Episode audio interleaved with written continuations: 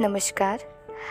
आज जो छोटी सी कविता मैं आप लोगों के साथ शेयर करने वाली हूँ, ये मुझे भी बहुत पसंद है। और हो सकता है हम में से बहुत लोगों को इसको, इस वक्त सुनने की ज़रूरत हो। कदमों के निशान। एक रात मैंने एक सपना देखा। मैं समुद्र तट पर ईश्वर के साथ चल रहा था। काले आसमान पर मेरे जीवन के दृश्य उभरे।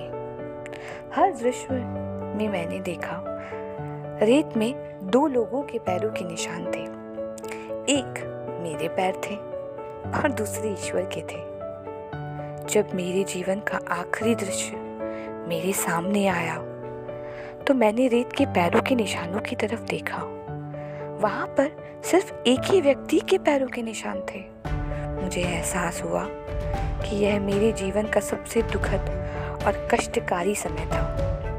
इससे मुझे चिंता हुई और मैंने अपनी दुविधा के बारे में ईश्वर से सवाल पूछ लिया। ईश्वर, जब मैंने आपका अनुसरण करने का फैसला किया था तो आपने मुझसे कहा था कि मेरे साथ पूरे रास्ते चलो, बातें करो, मैं तुम्हारे साथ हूँ। लेकिन मैं देख रहा हूँ कि मेरे जीवन के सबसे मुश्किल समय में सिर्फ़ एक ही व्यक्ति के पैरों के निशान हैं। मैं यह नहीं समझ पा रहा कि जब मुझे आपकी सबसे ज़्यादा ज़रूरत थी, तब आपने मेरा साथ क्यों छोड़ दिया?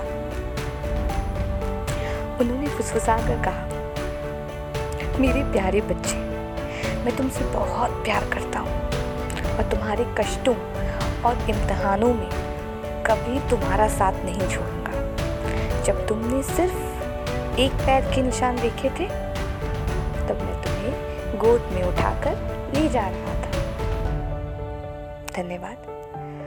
मैं उम्मीद करती हूँ, ये कहानी आप लोगों को पसंद आई होगी और उन लोग तक, उन लोगों तक ज़रूर पहुँची होगी, जिसे इसको इस वक्त सुनने की ज़रूरत है।